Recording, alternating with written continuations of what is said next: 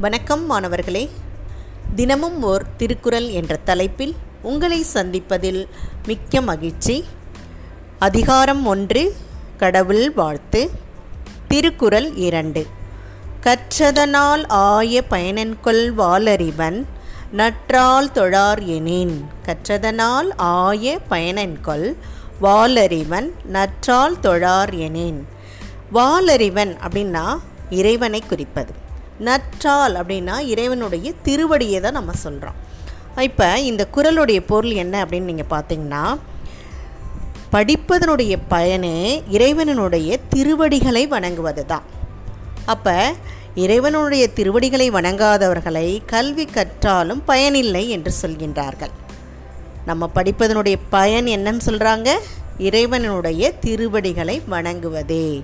இப்போ உங்களுக்கு புரிஞ்சிருக்கும் மாணவர்களே நன்றி நன்றி.